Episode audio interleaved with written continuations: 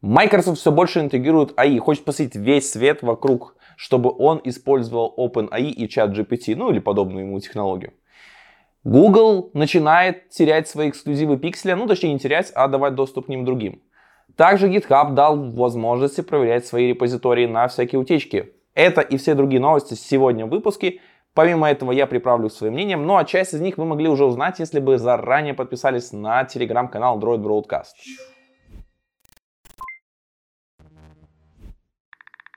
Ну а генеральный партнер Android Broadcast это команда инженеров Авито Тех. Ребята классные, поддерживают нас, помогают делать много всяких интересных вещей. И я думаю, мы сделаем с ними совместно еще много чего интересного в этом году. Поэтому заходите на их сайт, ссылочка будет в описании к этому видео. Qualcomm представила новую технологию для сим-карт, называется iSIM. Это технология, которая позволяет вам загружать в нее любую сим-карту, и, соответственно, вам больше не нужно какую-то покупать пластик и вставлять его в телефон. Вы можете сказать, что уже есть такое, как eSIM. Да, верно. eSIM и iSIM, в принципе, похожи. Вам не нужно иметь пластика, но iSIM это будет являться сразу частью чипа. eSIM это же отдельный чип в устройстве, который нужно ставить. Фактически следующее поколение Snapdragon, там модемы, их вот эти все штуки, прям будут сразу идти, скорее всего, уже с iSIM, в который можно будет все это загружать. То есть меньше места в телефоне, а, соответственно, можно будет лучше все компоновать или просто батарейку побольше сделать. Ну, в общем, не придется ставить теперь отдельные блоки, и Qualcomm берет под контроль себе еще и сим-карты. GitHub открыл доступ всем пользователям к технологии сканирования репозиториев на проверку там ключей и различных других данных, которые не должны быть в публичных репозиториях.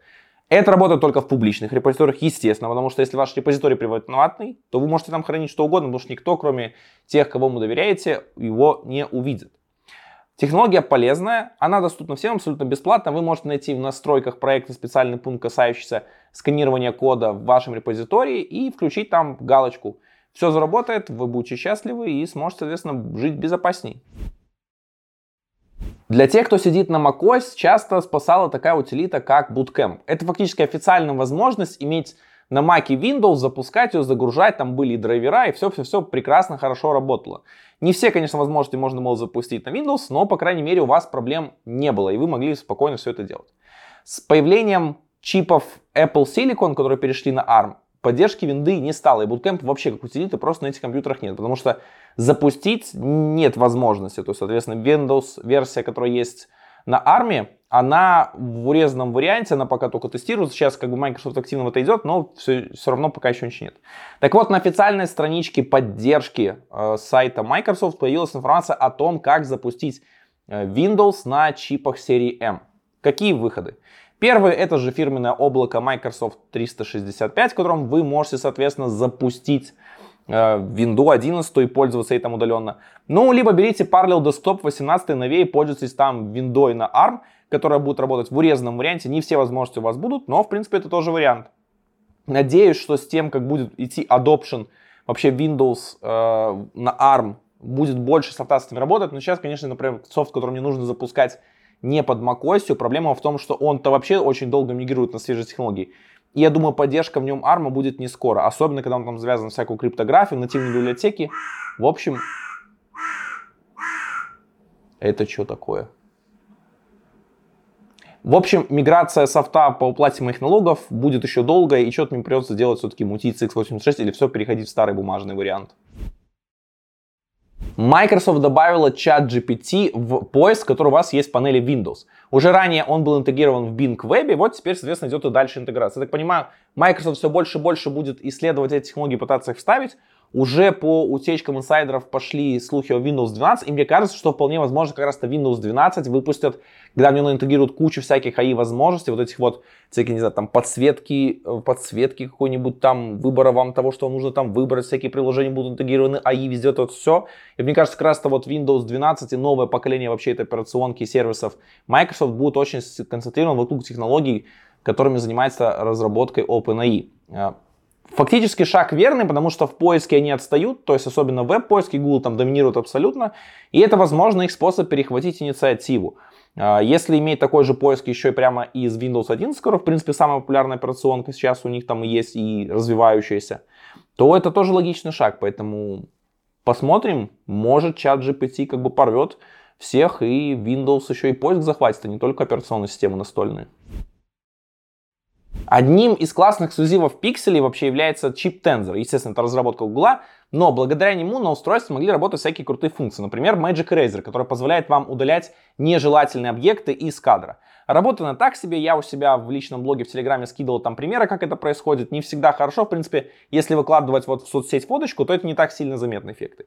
Так вот, эта штука была эксклюзивом пикселя, именно была. Я вообще, в принципе, думал, что она завязана на аппаратное ускорение, как бы, и, соответственно, что э, нужно, чтобы вот, чтобы это офлайн все работало нужно устройстве. Но нет, Теперь у всех, у кого есть подписка Google One, э, соответственно, смогут пользоваться этой функцией. Она будет не зависеть от устройства, работать а, точно так же, я так не знаю, будет там аппаратное ускорение, как это все будет происходить, но в принципе теперь оно доступно. Точно так же будет получаться еще с новой фишкой это делать HDR видео настраивать прямо для всех.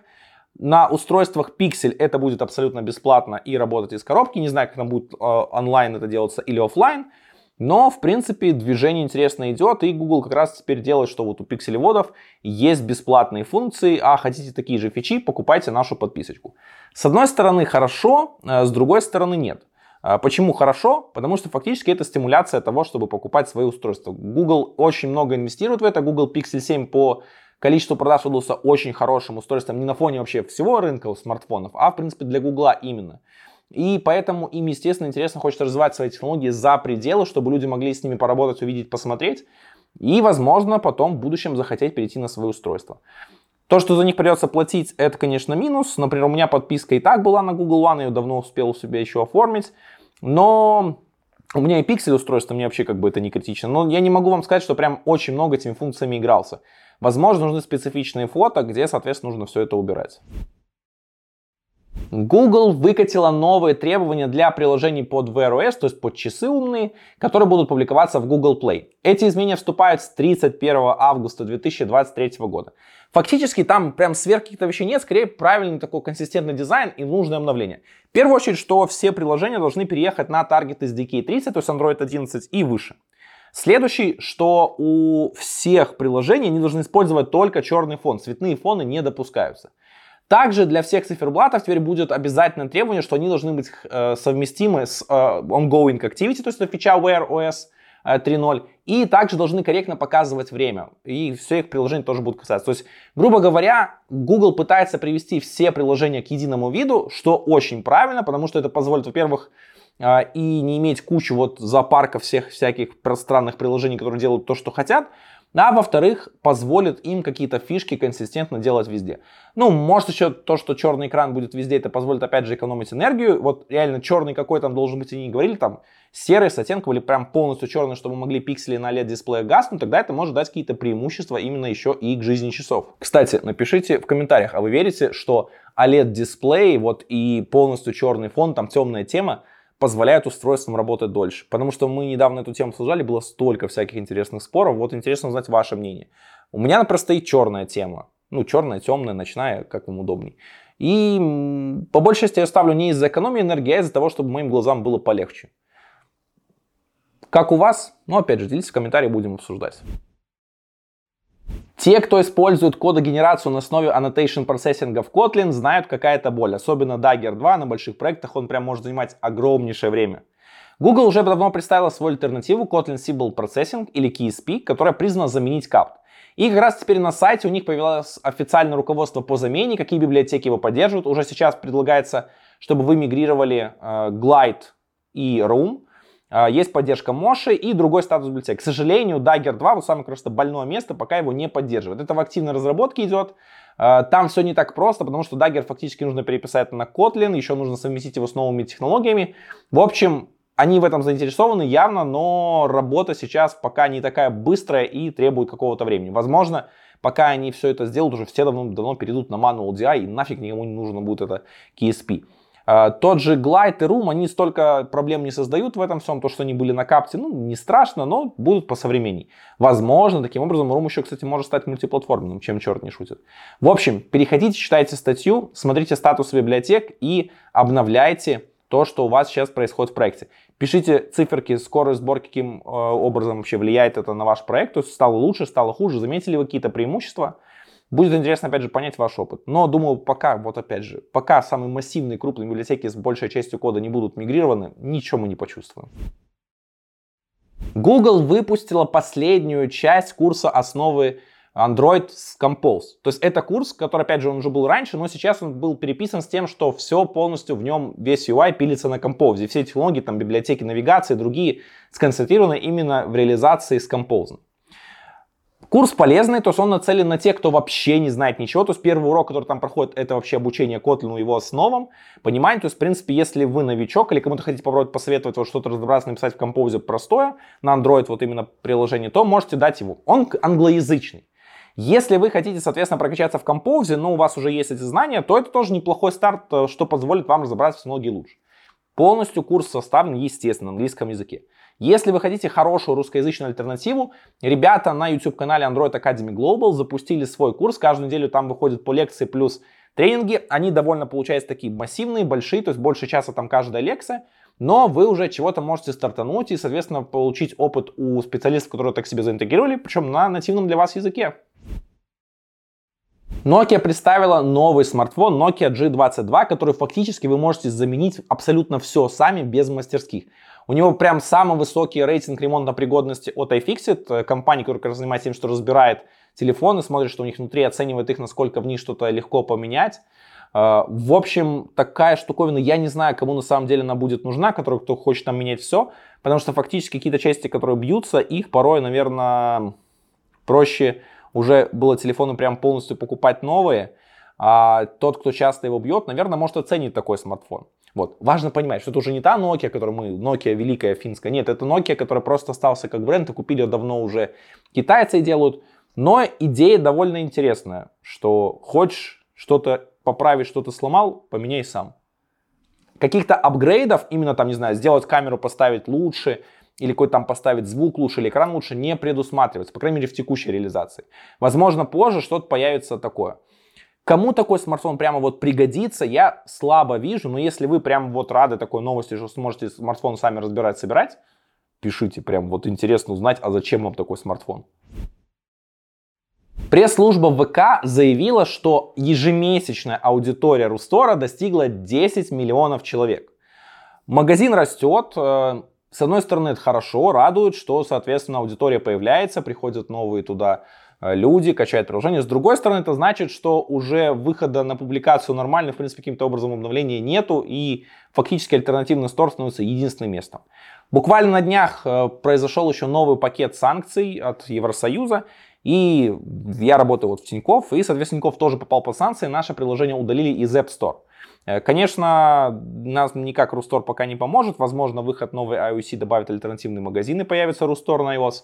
Но сейчас очень важный момент, что пока в Google Play мы остаемся, если, опять же, нас еще, наверное, удалят из Google Play, то учитывая, что у нас больше 25 миллионов клиентов активных, э, соответственно, будет здоровый прирост аудитории у Рустора.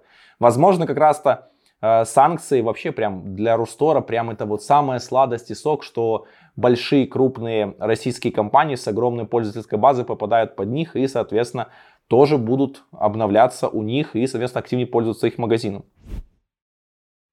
Ну и напоследок новость касательно Android Broadcast. А, если вы не знаете, я много всякого выпускаю интересного контента на Boosty закрытый. Но, к сожалению, в текущих условиях оплачивать Boosty есть возможность не у всех. И, естественно, я перевел часть контента куда-то на альтернативные площадки. Сначала это был Patreon, но с ним возникло много проблем, и тоже было неудобно. Потом я попробовал сделать YouTube Membership, но проблема YouTube Membership в том, что, во-первых, у него забирают 30% комиссии со всего вашего дохода, вывести оттуда можно не меньше 100 долларов, и возможности того, что там делать, э, особенно уведомления, каким образом происходит, просто жутко ограничены. Поэтому я принял решение, что закрываю YouTube Membership, больше его поддерживать не буду. Случится это 15 марта 2023 года. Всех тех, кто, соответственно, пользуется этими возможностями и, соответственно, активно там все это делает, переходите, пожалуйста, на Boosty. Если у вас есть с этим проблемы, там, не знаю, вы не можете карточкой оплатить, какие-то другие вещи, Пишите мне, а, потому что, в принципе, я буду там, соответственно, смотреть, какие есть способы альтернативные. Если я вижу, что много людей захотят, там, не знаю, поддерживать меня не через Boosty, а через другую площадку, возможно, я воскрешу Patreon. Но, опять же, это должен быть хороший запрос. Можно мне написать, соответственно, а, под постом, а, который я сделал в телеграм-канале Android Broadcast. Там же с вами в комментариях обсудим. Ссылочку вы найдете в описании к этому видео. И на этом у меня все. В комментариях мне также будет очень интересно узнать ваше мнение касательно AI-технологий. В последнее время они очень много не говорят. И интересно вообще, как вы думаете, смогут ли они заменить нас? Смогут ли они убить бизнес Google и, соответственно, Microsoft с Bing станет великим? Или вообще, куда будут двигаться AI-технологии? Для меня сейчас лично это именно помощники голосовые, такие, ну, голосовые, может быть, именно такие чат, чат текстовый, где я могу какие-то информацию докинуть, сделать. Например, когда я готовил сценарий к этому выпуску, я, соответственно, делал его через частично с помощью как раз аиши, которыми дописывали немножко кое-какие факты, чтобы мне быстрее не гуглить. И вот в этом варианте это неплохая штука. Но больше применения пока я им не вижу. На этом у меня все. Всем хорошего Android. Пока-пока. Если до этого мы получили OpenAI чат GPT, то есть, соответственно, интегрировали его в Bing... Да чтоб тебя такое!